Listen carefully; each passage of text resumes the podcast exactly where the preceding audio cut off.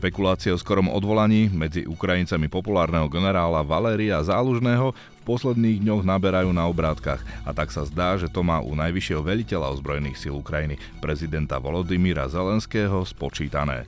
Vojenský expert a generál vo výslužbe Pavel Macko však tvrdí, že to vôbec nemusí byť také jasné, hoci už svoje rozhodnutie prezident Zelenský aj verejne komunikoval.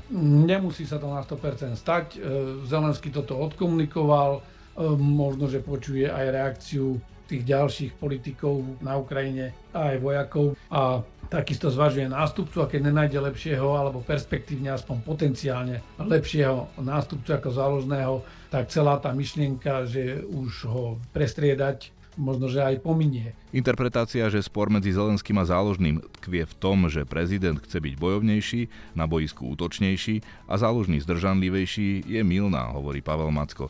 Zelenský má podľa Macka na prípadné odvolanie záložného iné legitímne dôvody, napríklad verejné oznámenie záložného o potrebe mobilizácie Ukrajincov, ktorým Zelenského obišiel. Toto bolo niečo, čo mal komunikovať primárne záložný s prezidentom Zelenským a s politickým vedením krajiny, o čom mala vedieť Verchovná rada a až potom to malo ísť na verejnosť. Toto, ne, toto nebolo možno dobré rovno toto hovoriť e, verejnosti. Vedenie vojny je od samého začiatku vždy politická záležitosť a potom do toho musí byť aj celonárodné úsilie a to úsilie má moderovať politická reprezentácia, nemali by to moderovať vojaci. Napriek tomu by Macko na mieste Zelenského záložného odvolanie ešte zvážil lebo predsa len Zálužný bol aj predstaviteľom toho prúdu myšlienkového, ktorý e, dal e, Ukrajincom ako podstatne vojensky slabšiemu súperovi šancu prežiť počiatočnú fázu invázie. Samozrejme, ale sme niekde inde, teraz tá situácia na bojesku iná.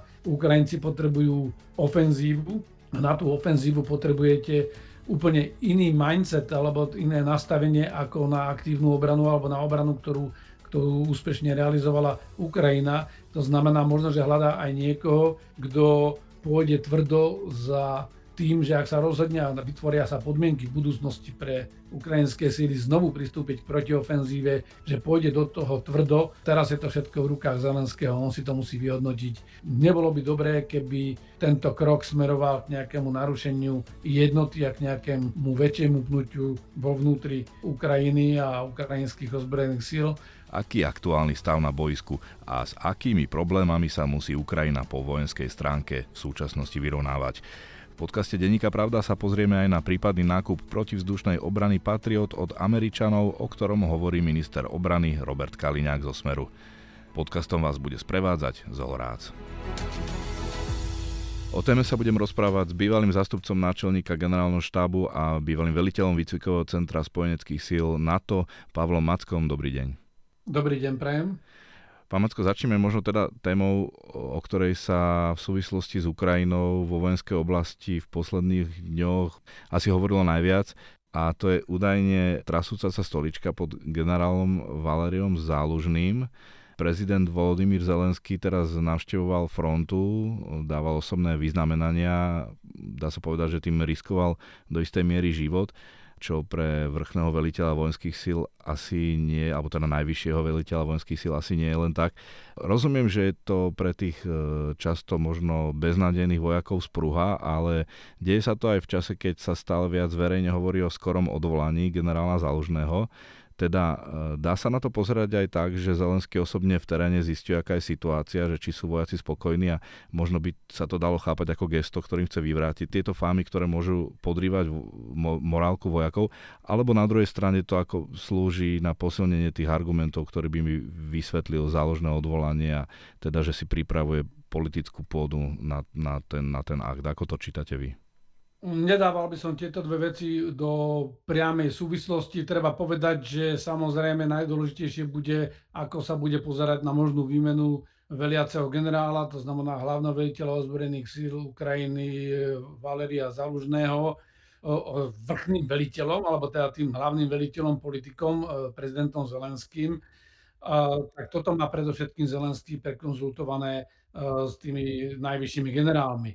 E, samozrejme je dôležitý ten názor aj tých radových vojakov alebo tých vojakov v tých dolných líniách hierarchie, ale tu treba povedať, že Zelenský pozná aj prieskumy verejnej mienky, ktoré jasne hovoria, že Zálužný je populárnejší ako samotný pán prezident Zelenský. Ten rozdiel je ale v tej rozdielnej miere zodpovednosti. Zatiaľ, čo Zalužný má len zodpovednosť za vojenské velenie operáciám a to ešte má naviac delegované na jednotlivých veliteľov, či už veliteľa spoločných síl, veliteľa spravodajstva alebo na jednotlivých veliteľov operačných zoskupení. Prezident Zelenský je legitimne zvolený líder, ktorý zodpovedá za celú krajinu a z toho má aj vyplývajúce ústavné kompetencie a právomoci. To znamená, primárne je to skôr o tom, že prezident Zelenský pokračuje v presne tom, čo robí celú dobu od začiatku vojny. Je so svojimi vojakmi. E, to je miesto, kde je to síce riskantné, ako ste povedali, ale je to e, absolútne e, dôležité pre tých vojakov, lebo prezident Zelenský pre nich symbolizuje nielen osobu Zelenského, ale aj štát, ktorý myslí na svojich vojakov, ktorý sa stará o svojich vojakov, a ktorý je so svojimi vojakmi. Ja ako veliteľ alebo vysoký štávny dôstojník v bojovej operácii v Afganistane, keď som riadil operácie, na vlastného veliteľa som mal pár minút denne, maximálne pol hodiny, hodinu. Zvyšok času bol veliteľ buď u vojakov, alebo rokoval s prezidentom Karzajom, alebo proste robil to, čo zodpovedalo jeho pozícii. Takže prezident Zelenský samozrejme môže využiť toto aj na to vnímanie tej atmosféry, aká je medzi tými vojakmi, e, ktorí sú mnohí v ťažkej situácii, lebo nedávno navštívil aj, aj oblasť Saudívky. On toto robí pravidelne. To znamená, nedával by som tú priamu súvislosť tým, že, že prečo práve teraz išiel sa pozrieť za vojakmi a že to priamo súvisí s možným odvolaním zálužného, e, lebo toto je cyklicky realizovaná aktivita zo strany Zelenského. On proste chodí medzi tých vojakov, robí to pravidelne, nebojí sa ísť do tohoto rizika, je si vedomý, že to je riziko, na druhej strane si aj vedomý toho, že pokiaľ by zostal zavretý niekde v bunkri alebo v paláci, tak by to malo ďaleko väčšie dopady na tú krajinu, ako keď sa ukazuje, e, že je s tým národom a že je s vojakmi, ktorí bojujú. A ohľadom tých dôvodov, o ktorých sa špekuluje, že prečo by Zelenskému záložný prekážala, v podstate sa to dá aj vyčítať z tých rôznych prejavov verejných, tak e, možno povedať, že, že sú také dva hlavné. Jedna je teda ten postoj alebo tie signály, ktoré dáva záložný na verejnosť, e, že by sa Ukrajina mala e, sústrediť teraz na obranu, kdežto Zelenský chce byť taký bojovnejší, že kritizuje tú, to šírenie porazeneckej nálady. A, a potom druhá stránka, alebo možno na druhú otázku je ohľadom, e, rozpor ohľadom mobilizácie ľudí. Čiže vôbec akoby na to vedenie vojny, ako by sme zhrnuli tie dôvody? Ja by som to vôbec takto nevidel. Tu je treba povedať jednu vec, že aktívna obrana je úplne rovnako intenzívny boj ako ofenzíva, len e, má iné ciele. Ten Cieľ aktívnej obrany je momentálne zastaviť postup Rusov alebo prípadne im nedovoliť prevziať iniciatívu a vykonať nejaký prielom, pripraviť si podmienky, e, posilniť e, svoje sily, preskúpiť, dozbrojiť sa a potom znovu udrieť a pokúsiť sa Rusov vytlačiť zo svojho územia. Pokiaľ by sa niekto pustil bez hlavo do útoku v situácii, keď na to nemá podmienky, tak sa mu môže stať, že ne, len že nevytlačí toho protivníka, ale stratí celú krajinu. Myslím si, že v tomto vôbec to nie je taká poloha, že by a že tá interpretácia je milná, ak niekto interpretuje, že zálužný vlastne ako keby bol taký menej bojovný a Zelenský je bojovnejší. To vôbec v tomto není tento spor. Zelenský skrátka vidí, že sú dva roky vojny za nami, že momentálne ani jedna strana, ani druhá strana nemá dostatok sily na to, aby tú vojnu rozhodla a že teda ho čaká dlhodobý konflikt, e, že je závislý na e, dodatočných silách a prostriedkoch, vrátane mobilizácia a že je zároveň závislý aj na externej vonkajšej pomoci, že tá protiofenzíva, od ktorej si mnohí slubovali možno viac, než sa podarilo získať, nebola až tak úspešná, ale nebola to ani, ani nejaká prehra alebo katastrofa, k tomu sa môžeme vrátiť, ale jednoducho nepodarili sa možno tie očak- naplniť tie očakávania.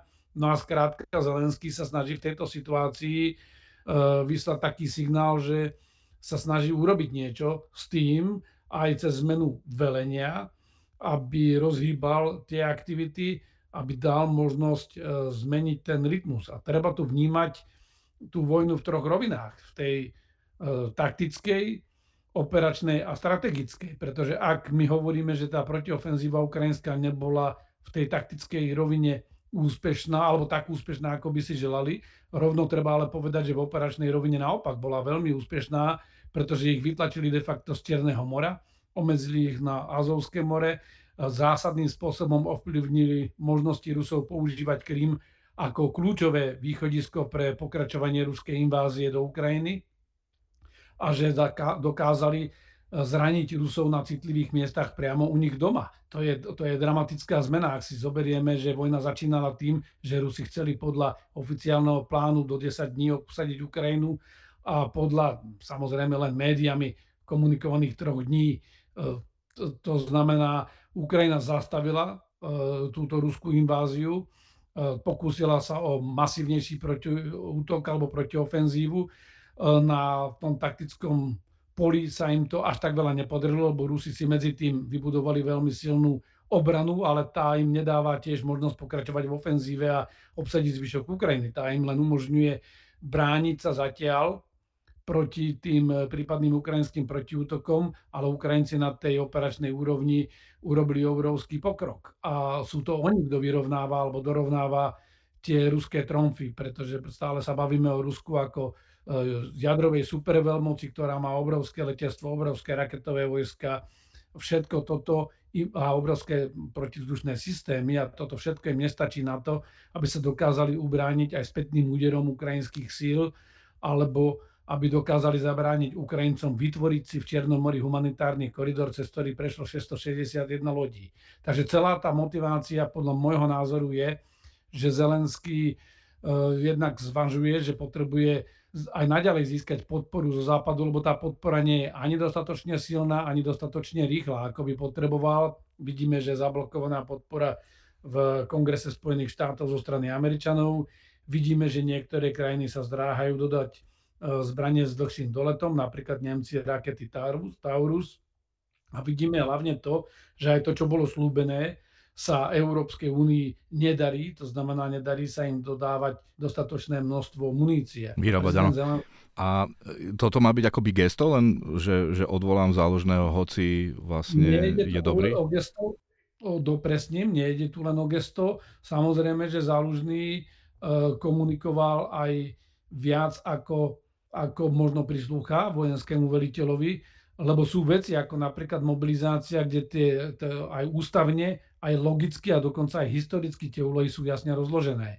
Politické vedenie štátu od čia Sun Tzu, panovník vtedy, dnes politické vedenie štátu, určuje ciele vojny a určuje rozsah úsilia a, a tých obetí, ktoré krajina alebo národ má do tej vojny vložiť a vojak riadi bojové operácie a tú vojnu. Vojak pýta od politického vedenia na zadania cieľ, ktorý mu stanovujú politici, pýta zdroje alebo upozorňuje, že s tými zdrojami, ktoré má, nevie tieto ciele splniť, ale oznámiť realizáciu ďalšej dodatočnej podpory je viac e, v právomoci toho politika ako toho vojaka. Tu zrejme došlo možno aj k nejakej miskomunikácii aj k trecím plochám, lebo e, zálužný sa vyjadroval už nad tým limitom toho bežného vojaka. On není púhý vykonávateľ rozkazov, ale ale predsa len oznámiť ľuďom mobilizáciu by mal prezident a vojak by mal povedať prezidentovi, že potrebuje mobilizáciu. Takto no. je,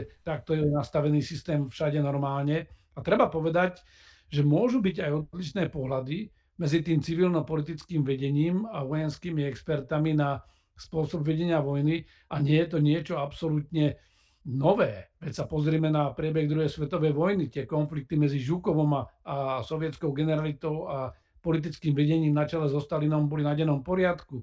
Boli to, bolo to to isté na strane nacistického Nemecka. Ano. Bolo to tak aj v histórii, to znamená, za tým netreba hľadať nejakú veľmi zlú vôľu, jednoducho prezident Zelenský dospel k záveru a má na to legitímne právo, lebo on na rozdiel od zálužného je zvolený. To znamená, ja som veľký priaznivec zálužného, a, lebo je pre mňa predstaviteľom takej tej veliteľskej moderny, ktorá bola aj veľmi účinná na začiatku vojny, ale vojna sa posunula do nejakého štádia a prezident Zelenský si to vyhodnotil, že teraz je možno ten čas vymeniť zálužného, má na to legitímne právo, je legitímne zvolený, zatiaľ čo zálužný je ako jeden z mnohých tisícov menovaných funkcionárov. A samozrejme, a tuto by som to uzavrel, aj prezident Zelenský si musí uvedomiť, že pre krajinu je mimoriadne dôležitá aj jednota.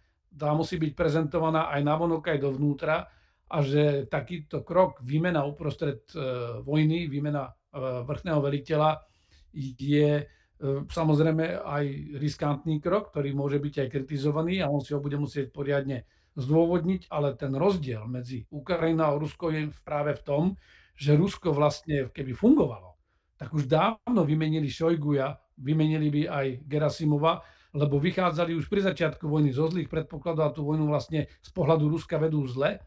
A preto sa aj Prigožin vzburil, veď tam sme mali vojenskú zburu. Ukrajina je v tomto prípade ďaleko demokratickejšia, ďaleko otvorenejšia krajina, kde sa tieto veci otvorene diskutujú. Nie každému sa to páči, ale to je ten rozdiel medzi e, demokraciami, nech sú akokoľvek deficitné a medzi tými autoritárskymi režimami. To znamená, Zelenský pristúpil k tomu, čo je bežné v demokratických krajinách, že sa odhodlal vymeniť vojenského veliteľa. Hm. Lebo e, ešte naozaj sa naskytá tá otázka, lebo aj ste spomínali tie príklady z histórie, e, pri ktorých sa viac menej potom e, počase identifikovalo, že keby ten Hitler alebo Stalin počúvali tých svojich generálov, tak by boli možno úspešnejší, že či teraz nerobí Zelenský chybu aj ohľadom záložného. Nepoznáme všetky informácie, my nevieme, čo všetko sa diskutuje v zákulisí, ako ja nie som v topánkach ani Zálužného, ani Zelenského. Keby ja som bol e, v tej pozícii, e, asi by som zvážil a nedával by som Zálužného dole, vymedzil by som mu presne tie mantinely a mm, e, tam by potom mohla nastať iba situácia, že pokiaľ by tie mantinely nevyhovovali zálužnému, sám by odstúpil, ale pokiaľ je odvolaný, prezident Zelenský na to má právo, je to jeho rozhodnutie, ktoré si on bude musieť eh, zdôvodniť a za ktoré poniesie aj zodpovednosť, ale tú zodpovednosť má legitímnu. To znamená, nie je to v tej polohe, že, že by sme my vedeli teraz posúdiť, čo všetko tam je, lebo nie jednoducho on sa rozhodol pre nejaký krok, ktorý eh, vzhľadom k tomu kontextu vždy bude kontroverzný a ja zopakujem, ja osobne by som to zvážil, lebo predsa len zálužný bol aj predstaviteľom toho prúdu myšlienkového, ktorý e, dal e, Ukrajincom ako podstatne vojensky slabšiemu súperovi šancu prežiť počiatočnú fázu invázie. Samozrejme, ale sme niekde inde, teraz tá situácia na bojesku iná. Ukrajinci potrebujú ofenzívu a na tú ofenzívu potrebujete úplne iný mindset alebo iné nastavenie ako na aktívnu obranu alebo na obranu, ktorú ktorú úspešne realizovala Ukrajina. To znamená možno, že hľadá aj niekoho, kto e, pôjde tvrdo za tým, že ak sa rozhodne a vytvoria sa podmienky v budúcnosti pre ukrajinské síly znovu pristúpiť k protiofenzíve, že pôjde do toho tvrdo, do tvrdého prielomu, lebo to sa ukázalo, že ako náhle ten úder nie je dostatočne pevný a tvrdý, tak má malú šancu a to vidíme, že aj tie ruské útoky aj teraz dokonca, aj keď majú nejaké čiastočné taktické postupy, tak tie útoky sa rozbíjajú. Jednoducho e, tá vojenská logika je stále rovnaká. Na veľkú ofenzívu potrebujete e, maximálnu koncentráciu síl a prostriedkov v krátkom čase na, na úzkom priestore, kde dokážete e, na, za tú krátku chvíľu vytvoriť takú mohutnú pre, prevahu, ktorá preváži a ktorou dokážete rozbiť tú obranu protivníka a následne ale musíte mať dosť síl, aby ste dokázali pokračovať v tom a rozvíjať úspech, to je aj terminológii vojenskej, rozvíjanie úspechu, že vlastne urobíte ten klin do tej zostavy a následne viete z toho vyťažiť, viete rozhodiť toho súpera. Na to možno bude treba inú povahu. Áno, to som sa chcel spýtať, čiže toto sa možno teda od toho záložného už nedá očakávať, alebo možno, že už je aj unavený vlastne tými dvomi rokmi vojny, hej, že by potreboval vlastne čerstvé sily. Je to pochopiteľné z jeho pohľadu, že je mu to nepríjemné, pokiaľ je odvolaný kto, ako človek, ktorý je za národného hrdinu, ktorý má momentálne najvyššiu, najvyššiu mieru popularity v krajine takže to psychologicky tomu rozumieme. Na druhej strane naozaj my si nevieme predstaviť, v čom títo ľudia žijú, či Zelenský, či Zálužný, lebo oni sú 24 hodín už 712 alebo 713 dní vo vojne. Áno.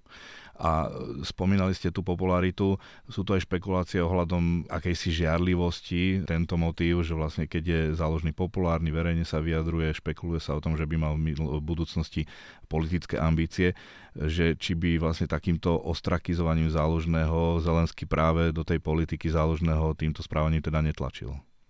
Mm, ja by som sa nevenoval špekuláciám, lebo naozaj sú to špekulácie. Je pravda, že záložný napríklad s tou mobilizáciou, to bola presne tá chvíľa, kedy túto komunikáciu mal ponechať na politické vedenie a on mal odtlmočiť e, priamo tomu politickému vedeniu, čo potrebujú ozbrojené sily na to, aby mohli pokračovať vo vojne a byť úspešné a nie e, to začať komunikovať priamo smerom k ľuďom, lebo aj z toho ústavnoprávneho hľadiska jeho postavenie je iné. On je veliteľom ozbrojených síl a je zároveň E, podriadený politickému vedeniu štátu, ktoré ho vymenovalo.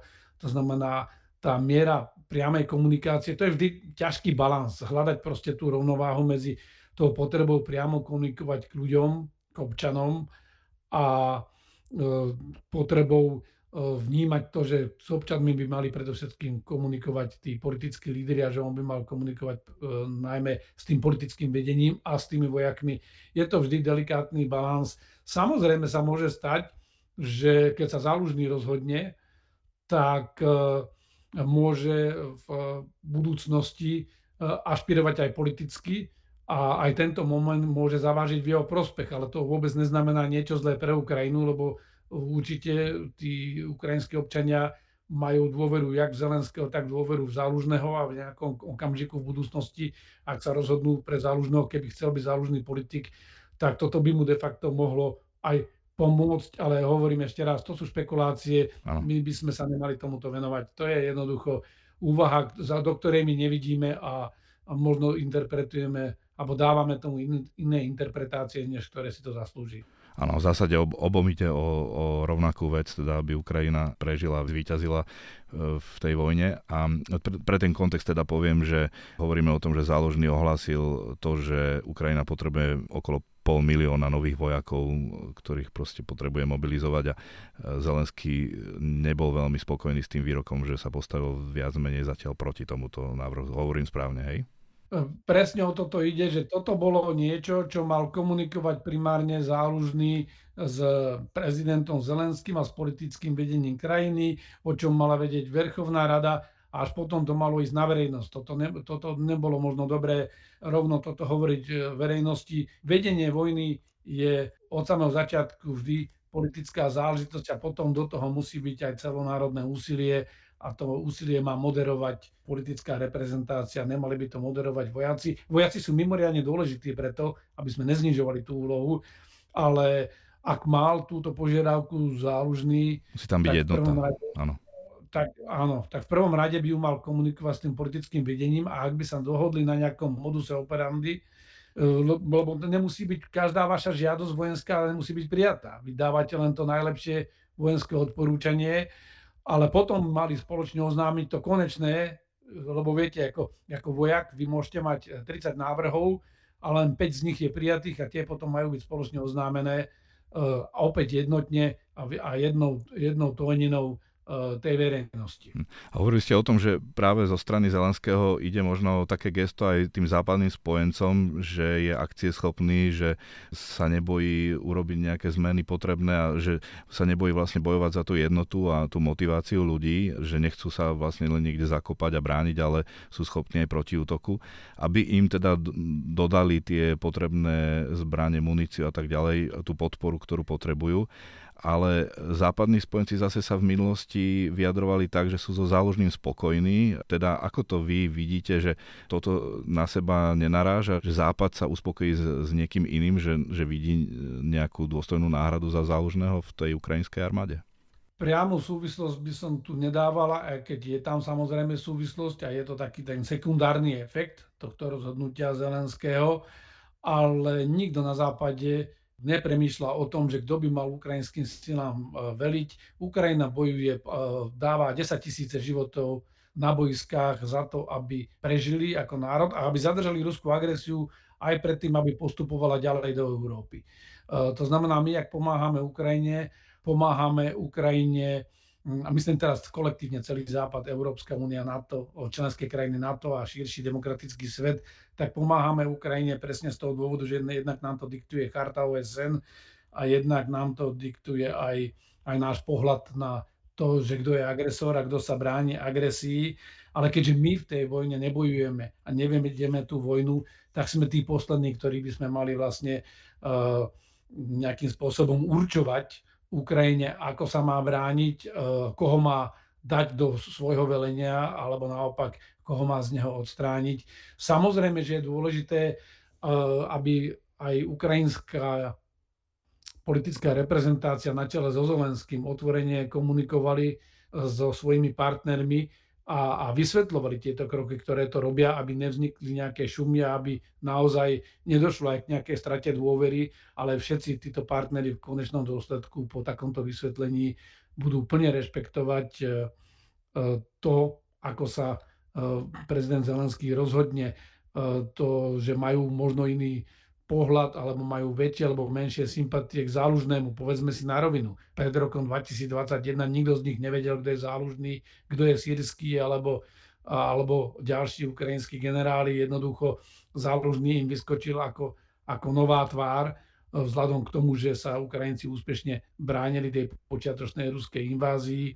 Ukázalo sa, že je aj schopný komunikátor, že je naozaj dobrý líder že, je to, že to už nie je ten sovietský dôstojník, e, aj keď ja by som nezavrhoval ten direktívny spôsob velenia a riadenia, ale má úplne iné materiálne a organizačné predpoklady a Ukrajina je skôr súca na tento e, západný systém velenia, ktorý predstavuje zálužný, než to, čo predvádzajú ruskí generáli, kde to direktívne možno fungovalo počas druhej svetovej vojny, ale spoločnosť sa zmenila a je zjavne vidieť, že, že takéto príliš skosnatené velenie uh, ich, ich brzdí v tom dynamickom vojenskom konflikte. Takže vôbec by som to nedával do tej polohy, že či západné krajiny s tým budú súhlasiť, lebo nie, lebo to vôbec nie, tak tá otázka nestojí.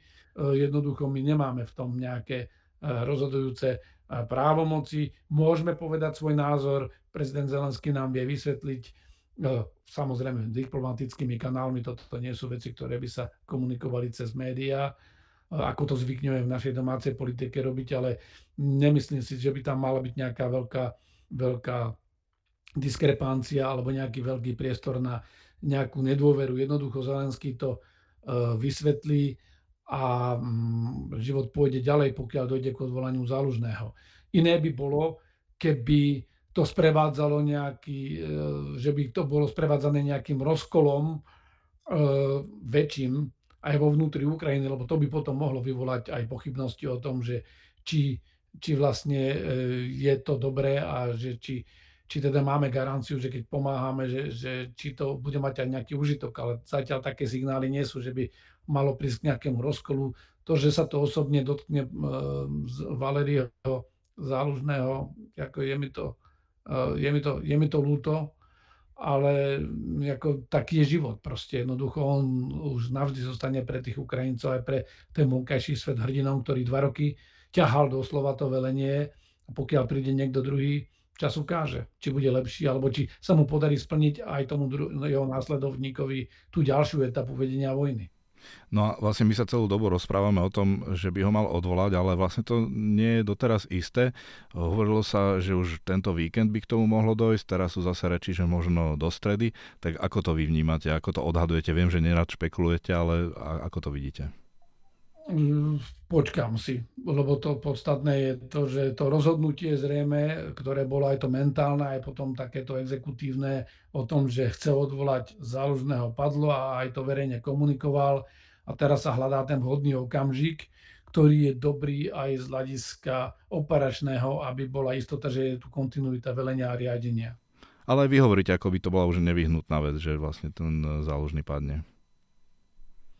Nemusí sa to na 100% stať. E, Zelenský toto odkomunikoval, e, možno, že počuje aj reakciu tých ďalších politikov v Ukrajine, na Ukrajine, aj vojakov, myslím tým generalitu. A takisto zvažuje nástupcu a keď nenájde lepšieho alebo perspektívne aspoň potenciálne lepšieho nástupcu ako záložného, tak celá tá myšlienka, že už ho prestriedať, lebo ani by som nenazval to odvolať, ale prestriedať možno, že aj pominie. To znamená, ani toto sa nedá vylúčiť. E, teraz je to všetko v rukách Zelenského, on si to musí vyhodnotiť a musí zvážiť všetky riziká.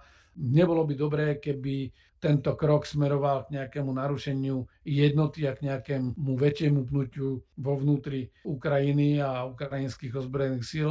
A pokiaľ nemá 100% istotu Zelenský, že sa, to, že sa to nestane, tak zrejme aj on bude čakať s tým, tým reálnym momentom, alebo možno, že aj zmení to rozhodnutie, ale zatiaľ, zatiaľ komunikoval toto.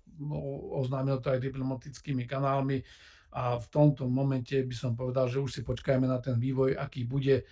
Pre nás je podstatné to, že či Ukrajina bude pokračovať v tom svojom odhodlaní brániť sa agresii, pokiaľ áno, a vyzerá, že všetko, všetko nasvedčí tomu, že áno, treba ich podporiť a rešpektovať akokoľvek sa rozhodnú. Áno, a to som sa chcel spýtať, a vy ste to už načali, že vlastne vo chvíli, keď nahrávame, tá agresia Ruska voči Ukrajine trvá už 712 dní. Ako by sa dal zhrnúť ten súčasný stav, čo významnejšie sa v tom poslednom období udialo?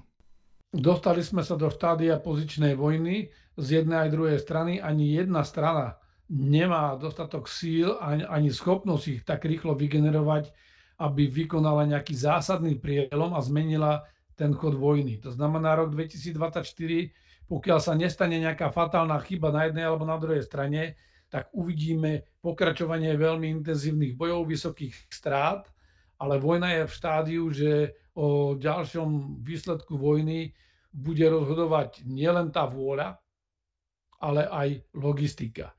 To znamená, ten, kto e, dokáže e, rýchlejšie a viac regenerovať svoju silu a bojový potenciál, ten má väčšiu šancu toto rozhodnúť, alebo to môže skončiť aj úplným vyčerpaním obidvoch súperov. Rusi sa budú snažiť prevziať iniciatívu, a to je to, čo vidíme, ale to, čo vidíme, je aj to, že, že samozrejme je to aj v dôsledku toho, že Ukrajina má pomerne málo munície, podstatne menej, než by potrebovala E, preto aj prechádza do aktívnej obrany, čo by bolo absolútne moje odporúčanie. V tomto prípade je treba byť trpezlivý, treba nechať chvíľu Rusov sa snažiť tlačiť a likvidovať ich čo najviac, oslabovať ich.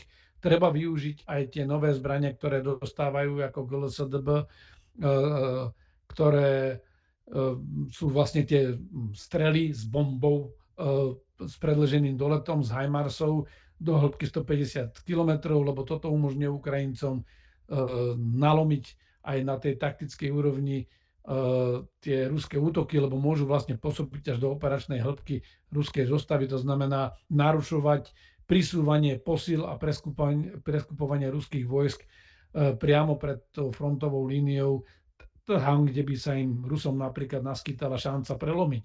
To je to, čo urobili Rusi keď zastavili ukrajinský postup pri Orichove Robotinom. E, toto isté teraz potrebujú urobiť v opačnom garde, garde Ukrajinci. Rusom sa to podarilo urobiť tým, že si vybudovali viac uh, línií minových polí, zátarasov a dali tam mohutné delostaracké palby a napriek tomu to museli posilniť aj elitnými vysadkovými jednotkami. Ukrajinci to môžu urobiť tým, že dokážu narušovať tú ruskú zostavu do operačnej hĺbky, to znamená pôsobiť do väčšej hĺbky a nedovolovať Rusom vlastne prisúvať posily alebo preskupovať vojska e, pozdĺž frontu. A e, to znamená, budú zase Rusi pri tých protiútokoch odkázaní len na tie, na tie jednotky, ktoré majú blízko línie dotyku. K tomu Ukrajina potrebuje pokračovať, a to už začínajú ukazovať, aj vo, vlastných, vo vývoji vlastných prostriedkov dlhšieho dosahu zasahovať Rusov na citlivých miestach aj v hĺbke ich zostavy, a to aj na ruskom území, či už sú to vojenské zbrojovky, či sú to veľké sklady pohonných môd. Toto všetko e, bude oslabovať e, potenciál Rusov a ich schopnosť vygenerovať veľkú ofenzívu. Zatiaľ to, čo vidíme, je, že môžeme vidieť teraz nejaké taktické úspechy. Avdivka pravdepodobne padne, ak sa Ukrajinci neroz, rozhodnú za každú cenu brániť, tak ju možno opustia, ale to nie je niečo, čo by zmenilo priebeh tejto vojny. E, z hľadiska operačného by bolo významnejšie, keby sa Rusom podarilo e, dobiť e, Kupiansk ako dôležitú dopravnú križovatku, tým by si čiastočne vylepšili situáciu zatiaľ, ale sú od toho ďaleko, snažia sa o to už od minulého augusta. No a všetky tie informácie sú momentálne také, že vlastne jedna aj druhá strana potrebuje nejaký čas na docvičenie, do, zmobilizovanie nových vojakov, docvičenie, doplnenie munície. Ich, doplnenie munície. Rusie majú síce viacej, ale, ale nemajú je toľko, aby im umožnilo, umožnilo pokračovať e, v tej veľkej ofenzíve. Ukrajinci na druhej strane uh, presúvajú ťažisko na drony, keďže tie munície nemajú dostatok. Samozrejme, tie drony majú veľké výhody, ale majú aj svoje limity. Skrátka, momentálne je to tak, že nič nenasvedčuje tomu, že by sme mali byť svetkami nejakého rýchleho ukončenia toho konfliktu alebo nejakého rýchleho rozhodného boja, kedy by sa podarilo jednej alebo druhej strane nielen strhnúť iniciatívu na svoju stranu, ale aj zásadne zmeniť pomery na boisku. No, nemôžem ešte nespomenúť, teraz dostala Ukrajina e, z EÚ, alebo teda aspoň e, bola schválená tá 50 miliardová pomoc, ktorá vlastne zabezpečí Ukrajine nejaké ďalšie fungovanie a rozvoj ale ako je na tom tá vojenská pomoc, už sme to naznačili teda, že jej výrazne chýba tá munícia, že či toto môže byť taký tiež veľký problém, a ktorý určí najbližší vývoj vo vojne. Viem, že stíhačky už vlastne by postupne mali fungovať na Ukrajine, aspoň tak písali americké médiá už pred mesiacom F-16, teda, po ktorých dlho Ukrajina volala a zachytil som teda, že už e, niekoľko minimálne tých 8 ruských stíhačiek, že už boli zostrelené. E, neviem, či v tom majú rolu práve tieto stíhačky F-16, možno povedzte vy. Čistá špekulácia, stíhačky F-16 ešte nie sú podľa môjho názoru na Ukrajine a nemajú prsty v zostrelení týchto ruských lietadiel. Naopak tu je vysoko pravdepodobné, že Ukrajinci jeden z tých modernejších systémov protivzdušnej obrany s dlhším dosahom presunuli bližšie k bojovej línii, pretože Rusi vlastne v rámci tej snahy o prevzatie iniciatívy e, začali intenzívne bombardovať ruským letectvom. E, tie ukrajinské obrané pozície používali klzové bomby, tie dokázali odpolovať až 40 km, 45 km od línie dotyku a proti tomu nemali Ukrajinci žiadne prostriedky a tým pádom dostávali tvrdé údery do tých svojich obranných pozícií a do infraštruktúry pozdĺž línie dotyku. Vyzerá to tak, že Ukrajinci eh, kvôli tomu presunuli čas prostriedkov bližšie k tejto frontovej línii alebo línii dotyku a preto sa im podarilo eh, zostreliť viacero tých moderných ruských lietadiel, ktoré si mysleli a ich piloti, že sú nezraniteľní, lebo Ukrajinci na nich nevedia dosiahnuť. Preto prišla aj tá mohutná vlna potom ruských úderov, ktorá prinútila Ukrajincov opäť tieto systémy stiahnuť bližšie k populačným centrám. Preto bolo aj tie, tie masívne Rozumiem. kampane ruské cieľené na tie veľké civilné ciele, vrátane Kieva, čím donútili zase tie najmodernejšie systémy, aby Ukrajinci stiahli, stiahli, mhm. stiahli k mestám, lebo z vojenského hľadiska by bolo lepšie, keby ich mali pri tej vojnovej línii, ale, ale z takéhoto veľkého strategického hľadiska samozrejme musia chrániť populačné Civil. centrá, mm. nebudú nechať obyvateľstvo na pospas. Takže to je také preťahovanie sa. Videli sme dokonca, že zostrelili aj A50, čo je vlastne taký ten ruský AVAX vráta A plus e, IL-22 M, čo je vlastne... E, také radarové také, lietadla. Lieta, radarové, bolo, radarové bolo to A50, a, ale Il-22 je lietajúce veliteľské stanovisko, zostali im ich nad Azovským morom a podľa všetkých tých analýz tam to vyzerá tak, že sa im podarilo skombinovať uh, ukrajinský radar zo systému S-300 a s niektorými ďalšími prvkami a následne s, ne, s častajmi komponentov z Patriotu pravdepodobne alebo z Nasamsu a, a dosiahli to, čo potrebovali. Rusi sa cítili vtedy, že sú neohrození, nadlietávali až nad, nad pevninu, e, to znamená na ten úzký pás pevniny, no a došlo k ich zásahu. Takže e, toto všetko sa Ukrajincom darí, ale reálne to vyzerá, že F-16 ešte nie sú. Prebieha intenzívny výcvik e, v Rumúnsku a prebieha aj v iných krajinách a Takže podľa odhadom tak v lete, hej, že, že by sme ukaz- videli... Nejaké... Začiatkom leta, koncom jary, začiatkom leta by mohli prísť F-16. Samozrejme, dozvieme sa to až potom, keď budú operačne úspešné. Ano. Lebo to sa bude držať v tajnosti do posledného okamihu. Momentálne, čo Ukrajincom pomáha, tak sú určite tie GLSDB, ja to len vysvetlím pre poslucháčov, Ground Launch Small Diameter Bomb, to sú vlastne ako keby také hybridné strely do raketometov HIMARS, ktoré vlastne majú raketový motor z pôvodných tých raketometných striel, mm. ale namiesto tých striel sú tam dané vlastne SDB, to sú ako typy bomb leteckých, ktoré sú vlastne ako keby namontované, majú nejaké ovládacie plochy a vedia doletieť presne do cieľa. Tieto rakety majú dosah okolo 150 km, majú navidenie nielen GPS signálom, ako má klasický, klasická strela do HIMARSu, ale majú aj inerciálne navedenie a to majú znamená? dokonca aj, aj koncovné, vysvetlím koncové navedenie, to znamená v tom inerciálnom navedení porovnáva sa s tou polohou voči terénu a vlastne takto sa okoriguje navigácia tej, tej strely alebo tej bomby. V tomto prípade treba povedať, ktorá je vlastne tou raketou vynesená eh, na nejakú klzavú dráhu letu.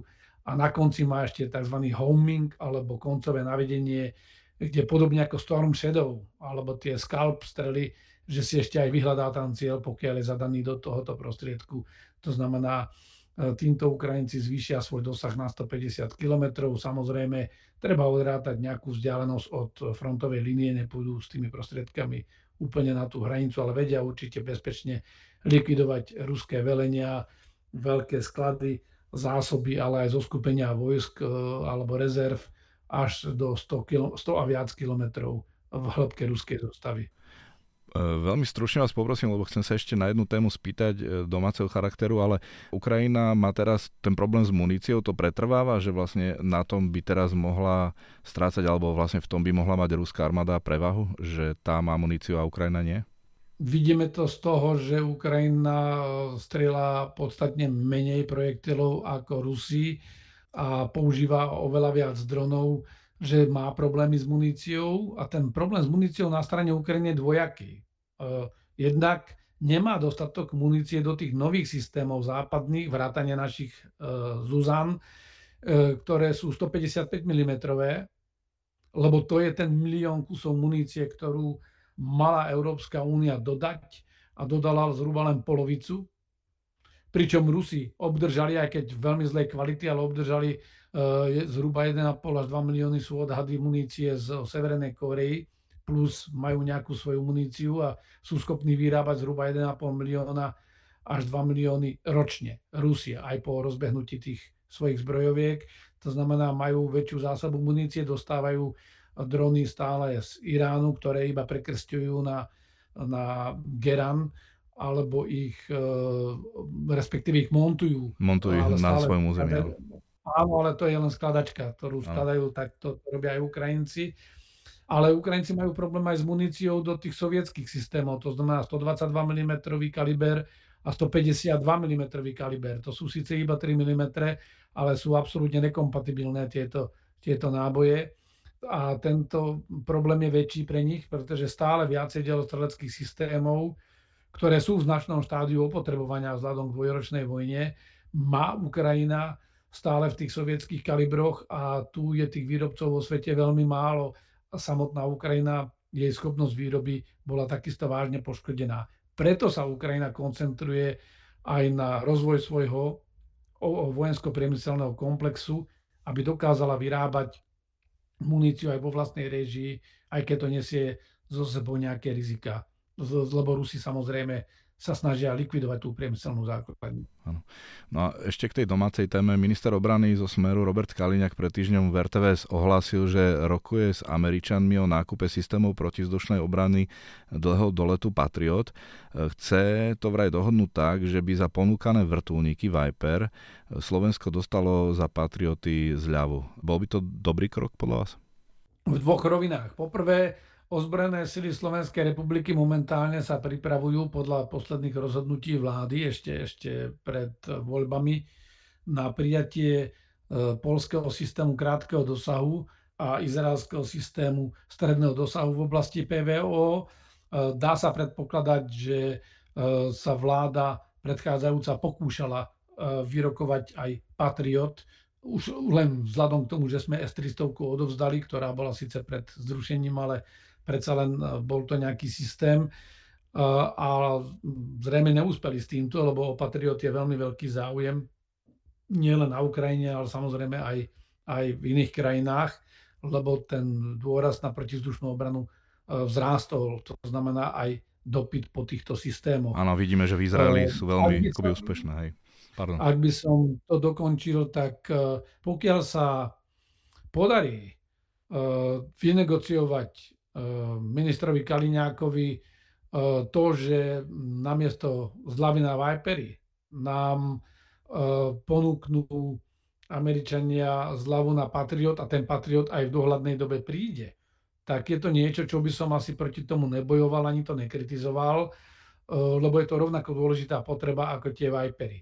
Ale odmietam tú argumentáciu ministra Kaliňáka, že Vipery sú nepotrebné, lebo my potrebujeme bojové prostriedky. Naše ozbrojené sily už nemôžu byť len na to, aby Roberta Fica privítali niekde na letiskovej ploche a, alebo niekde v kasárniach ako čestná jednotka, alebo išli na logistické cvičenie do Maďarska, keď e, Maďari budovali e, osnaté drôty na svojich hraniciach, ale potrebujeme mať ozbrojené sily, ktoré sú schopné brániť Slovensko, samozrejme ako súčasť e, širšieho zoskupenia.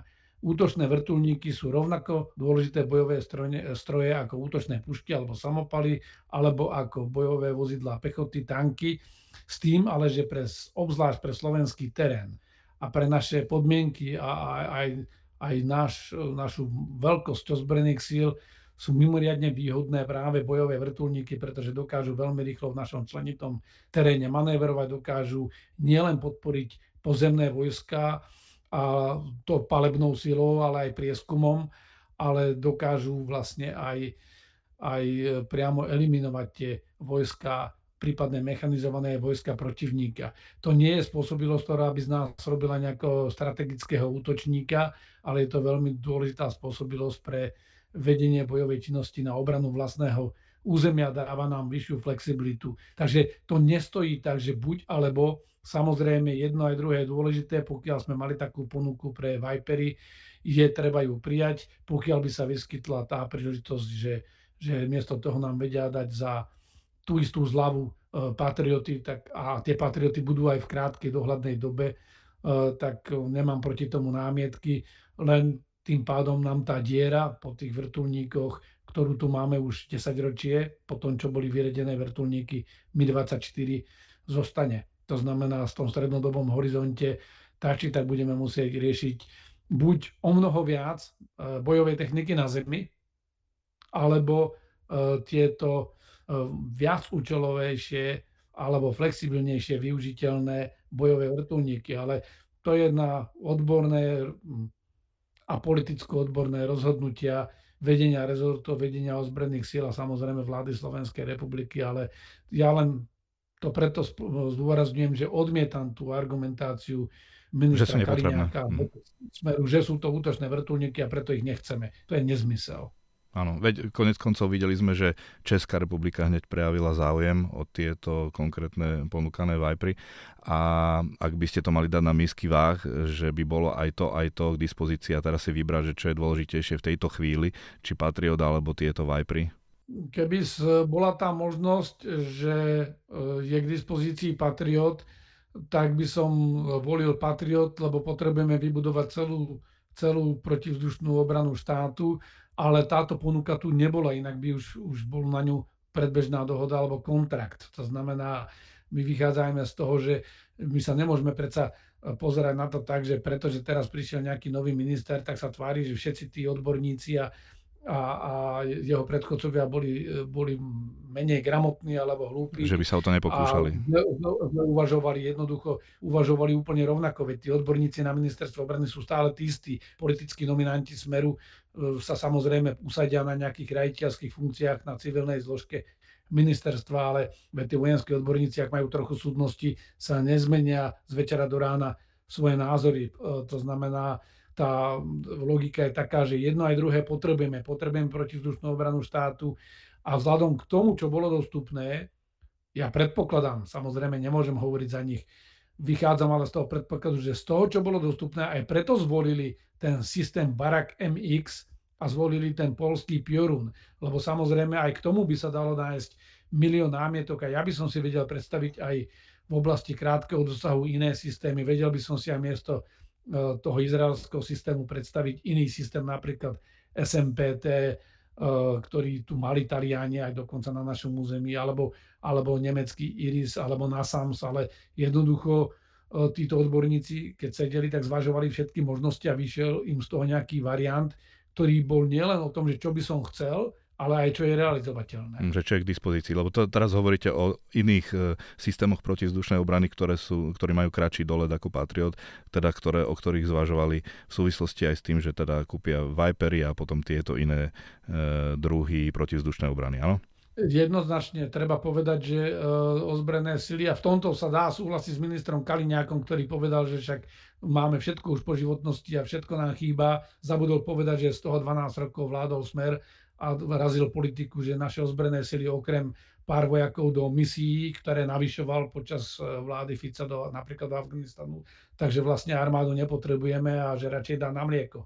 Takže situácia bezpečnostná sa zmenila a už aj teraz aj, aj minister obrany Kaliňák vidí, že, že naozaj, že ten deficit v ozbrojených silách, či na infraštruktúre, či na vojenskej technike je obrovský a že to nebude jednoduché ho nahradiť. A teraz je to iba otázka pragmatického prístupu k tomu, čo je dôležité a čo je aj realizovateľné z tých obmedzených zdrojov, ktoré máme k dispozícii, ktoré ale tak či tak musíme navýšiť. Jednoducho 2% HDP dnes už je dolná hranica. To nie je horný strop, ale dolná hranica na udržateľnosť našej obrany. Hovorí expert na obranu, bývalý zástupca načelníka generálneho štábu a bývalý veliteľ výcvikového centra spojeneckých síl NATO Pavel Macko. Ďakujem za rozhovor. Ďakujem za pozvanie, príjemný deň. Sme v závere. Počúvali ste podcast Deníka Pravda, ktorý pre vás pripravil Zol Rác.